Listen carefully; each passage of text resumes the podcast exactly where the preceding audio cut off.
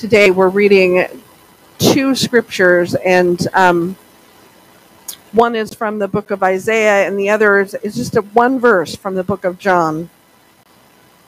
Hear this Isaiah 40 passage. A voice cries out in the wilderness, Prepare the way of the Lord, make straight in the desert a highway for our God. Every valley shall be lifted up, and every mountain shall be, or and hill shall be made low. The uneven ground shall become level, and the rough places a plain. Then the glory of the Lord shall be revealed, and all flesh shall see, shall see it together, for the mouth of the Lord has spoken. And then from the Gospel of John, chapter 14, verses 27. Peace I leave with you, my peace I give to you. I do not give to you as the world gives. Do not let your hearts be troubled, and do not let them be afraid. May God grant us understanding of these words this day, the word of God for the people of God. Praise be to God. So a few minutes ago, we, we let, lit the candle of peace, and and it's shining as bright and right there with the candle of hope. And I think hope and peace kind of mingle together. And today's sermon will have those two themes threaded through it. But as we begin, I wonder what peace means to you. And I ask that because sometimes peace is hard to find when chaos reigns around us, when darkness reigns around us, when when frustration, when all of those emotions reign around us, it's hard to find peace. And so I wonder for you, what is peace? Is it the lack of those things? It's the on the so if we have all those things over here on this side, is that where we find peace? I wonder what that means, or is, is peace simply the the absence of conflict? Is that peace? And I ask that because in our homes these days, in our in our in our communities and our nation, in our world, conflict rages in so many ways. And I would venture to say that a lot of times conflict rages within us within individuals as well. And sometimes our expectation is that conflicts will lead to peace. But sometimes that's not the ultimate goal. Sometimes when there's conflicts, I'm thinking particularly national conflicts, maybe like the war in Ukraine, we could name several things there. Um, they are waged only for monetary or political power. And sometimes those conflicts, when they end, bring about chaos and tragedy and don't seem to have any redeeming qualities at all. So I wonder, as we're looking at this idea of peace, is it is it conflict over here and peace over here? And are we expecting the conflict to go away and then we get our peace? Is that what our expectation is? It would be nice. I'll be honest. I would like all the things that frustrate me in this world to be gone, and then I can just embrace my peace. But you know what? My experience isn't that at all. My experience is that conflict happens, pain happens, discomfort happens, all of those things happen, those things that stress us out.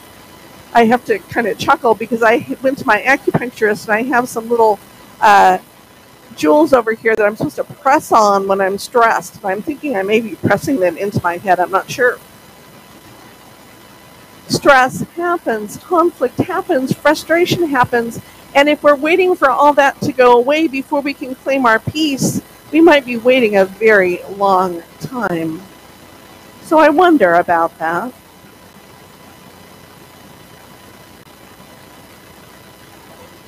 And I wonder about that because this is something I believe in the very bottom of my heart. I believe that peace is not simply the absence of that conflict, that frustration, that stress, you know, all those things we named before. I don't think that peace is the absence of that. I think it's bigger than that. I think it's more than that.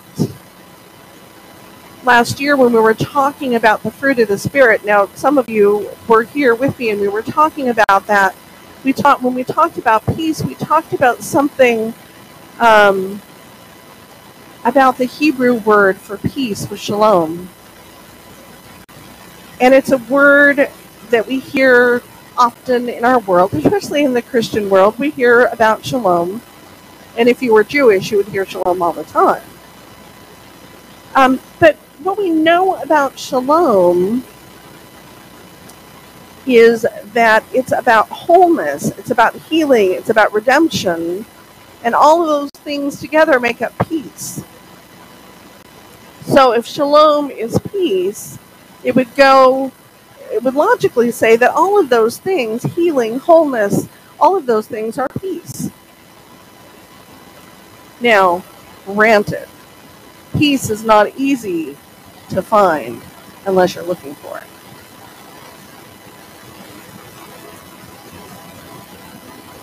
So shalom or peace is the is not the absence of conflict, but the presence of healing and growth.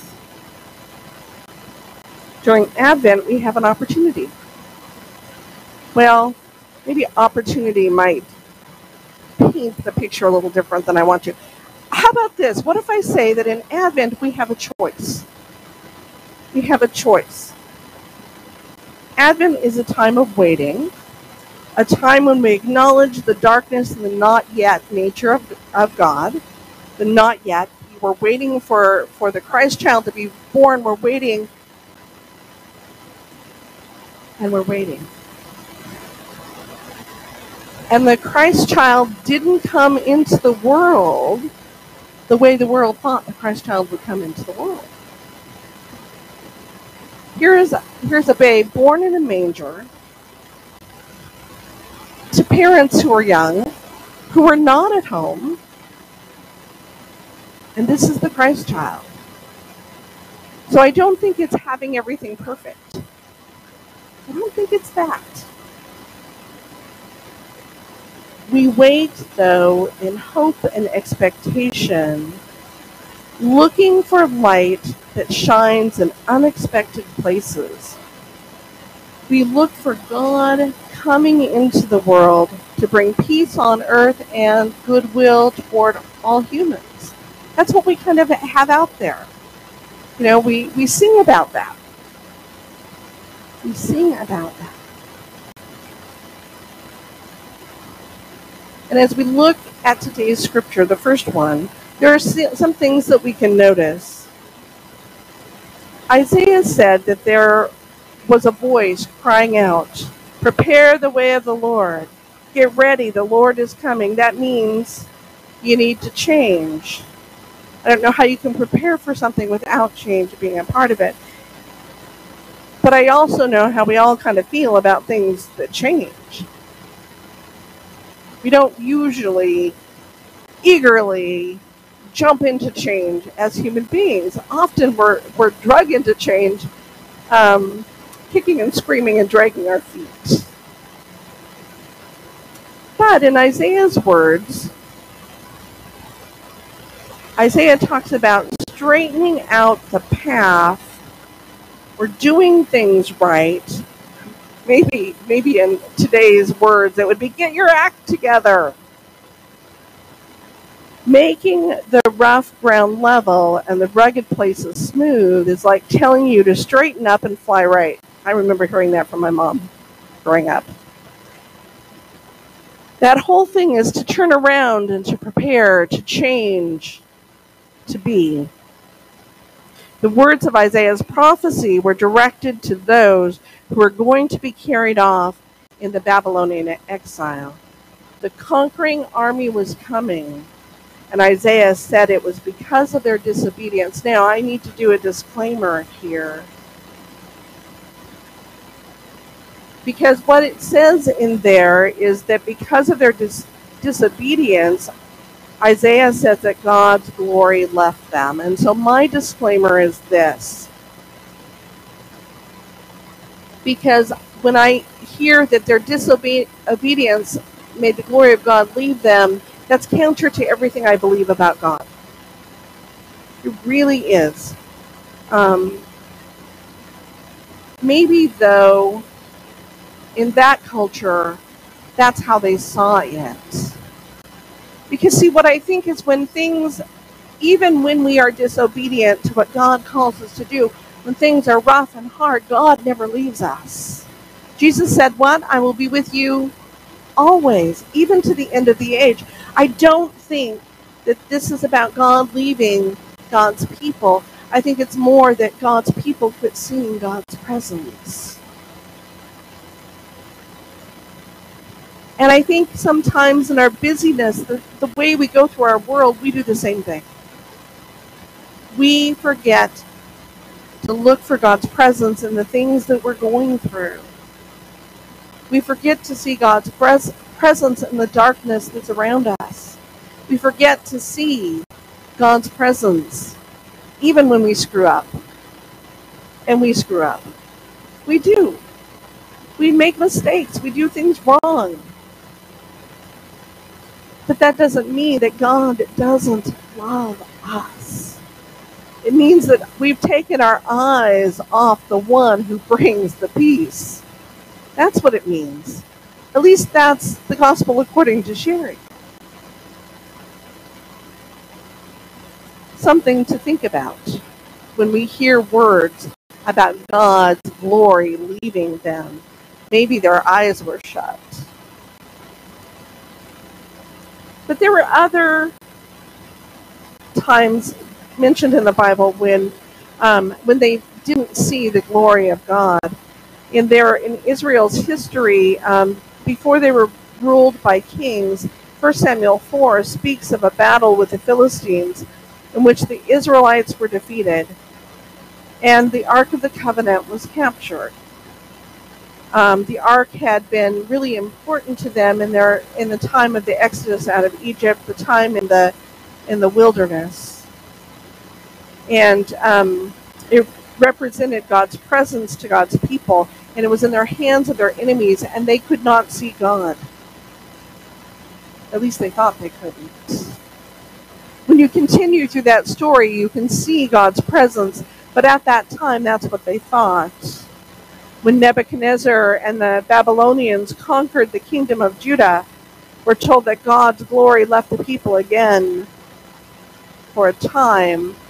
I think they took their eyes off again for a time. Ezekiel was a prophet to the exiles.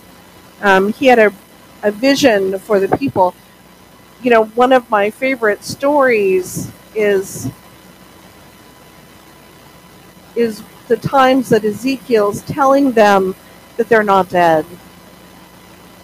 If you go through that, that story, you're seeing that over and over again. Ezekiel is telling them they're not dead. So then we can go through these stories where, where God's presence isn't right in front of them.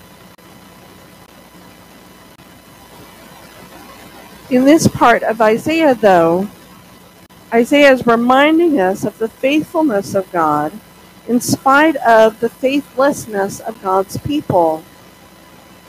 The voice crying in the wilderness tells the people to prepare the way of the Lord because the glory of the Lord will be revealed and humankind together will see it.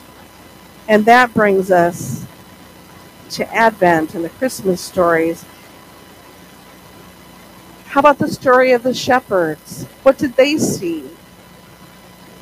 They saw the glory of the Lord when Jesus was born and it shook them up. The angel of the Lord appeared to them and the glory of the Lord shone around them and they were terrified. It was something new. And in the infant Jesus lying in that manger, they saw the God's glory in human flesh. John chapter 1 talks about the Word becoming flesh and dwelling among us.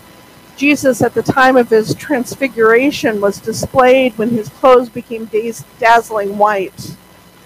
Um, in Luke 9, as Jesus was praying, the appearance of his face changed and his clothes became bright as a flash of lightning. For God, who said, Let light shine out of darkness, made his light shine in our hearts and give us the light of the knowledge of the glory of God in the face of Christ. And that comes from uh, 2 Corinthians 4. Advent, like the Isaiah text, calls us to prepare. So, how shall we prepare? I've been adding some things to our sanctuary when I get here on Sunday morning, and it's been so much fun. I put up the little tree today, but realized I, I can't find my, my little star that went on top, so we'll have to do something else. We're preparing. But this text in Isaiah talks about preparing the, the way in repenting. And what does the word repenting mean? It means turn around. It means turn around. That's how we prepare the way of those things that aren't serving us, that aren't serving God. We just turn away from them. That time when you want to, to unleash the fury maybe take a second thought about that and maybe give compassion instead. I found this quote from, um, his name is Albert Barnes. He wrote a commentary in 1851. And he's talking about this idea that I, Isaiah is talking about preparing the way. Um, and he said, um, this idea, this preparation, um, came from the practice of Eastern monarchs who, whenever they entered a journey or an expectation or an expedition, especially through a barren and unfrequented or inhospitable country, they sent harbingers or forerunners or heralds before them to prepare the way. To do this, it was necessary for them to provide supplies, sometimes to make bridges, or to find fording places across streams, to level hills, and to construct causeways over valleys, or sometimes even to fill up those valleys and to make a way through the forest which might lie in the path of their intended march. Those who went before to mark and improve the route were forerunners harbingers. They were the scouts, the pioneers, and the ones sent before the before a king to prepare the way. And that's kind of how I see this preparation. You know, even John the Baptist, who was the voice of one calling in the wilderness, yet he prepared the way for the Son of God. Each of us in our daily lives interacts with family and coworkers and neighbors and others who might have little or nothing to do with God or God's word. Our words and deeds could well pave the way for any of them to answer God's call at another time. Maybe we are the harbingers. Maybe we are the forerunners. Maybe we are the ones to prepare the path. Maybe. Each of us has an opportunity to set an example that will affect the lives of those around us in a positive way. How do you like that new title? Forerunner for God. Preparing the trail by how we conduct our lives and how we treat our neighbors every year I kick off the Christmas season by going to the, the singing Christmas tree in Portland. And some years it's been at the Keller Auditorium, but other years it's been in large churches. Well, a few years ago, It was at a church on the east side, and David and I were there, and we were kind of sitting up in the second balcony, and you know, intent on watching the show. I heard a noise, and I was distracted, and I didn't want to turn my head to see where the noise was because there was something going on on stage that I really wanted to see. But I heard the noise again, and I looked over here, and I saw this young man with Down syndrome standing up, and the noise that I heard was him clapping his hands. And the look on his face was one of such joy and expectation. You know, I've seen that singing Christmas tree many times since then, but the memory that I have, that I take from there, is of that young man noticing glory. Noticing glory. And I think that sometimes we forget to notice God's glory. We who are preparing the way forget to notice that God is there. Emmanuel, Emmanuel, God with us, God in us. Wow. We forget to take the joy in the moment. We forget in our busyness to look for good, to look for the joy, to look for the sacred. Because I think that those things lead us to the thing that we want most, and that's peace. Because peace can't come from external, external things, peace needs to come from my very being no matter what storm is crashing around me. Peace needs to come for that, and the only way I can find peace is if I open my eyes, if I look, if I see the good.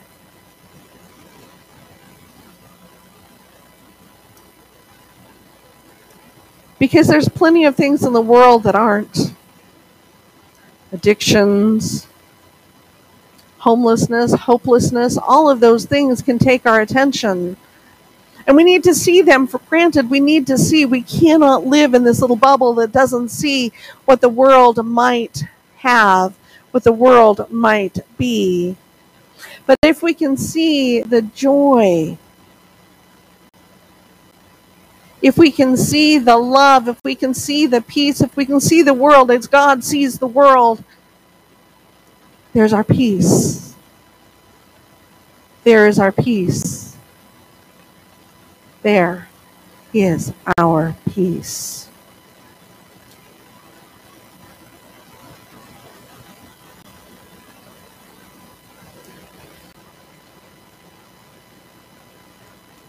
And then, my friends, we can put on our running shoes and be ready to be those forerunners, those harbingers, preparing the way for God and the world, not with words of criticism, not with words of judgment, but words of love and peace and compassion, sharing what we have with those who have not. I know you know how to do that. I see it. I see it in you all the time. When we pray and when we praise and when we worship and when we work, we are transformed from those who simply wait to those who embody the truth of God's love for the world, of God's peace for the world of God's joy for the world, of God's hope for the world. And we, in putting our minds to that and in putting our countenance toward that place, we can surely sing the song that goes, Let there be peace on earth, and let it begin with me.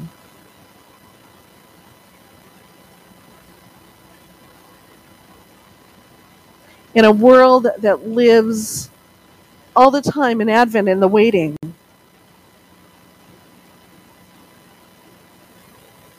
we can lead the way to the finding. We can. It's not easy.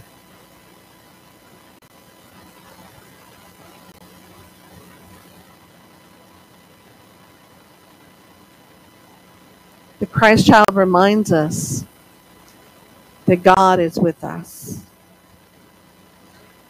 The Christ child also reminds us that we are the body of Christ. We're called, equipped, and empowered to be peace in the world and for the world. May that kind of peace be our Advent task. Peace be with you, my friends. Peace be you, my friends. And may you be peace to everyone you meet. Amen.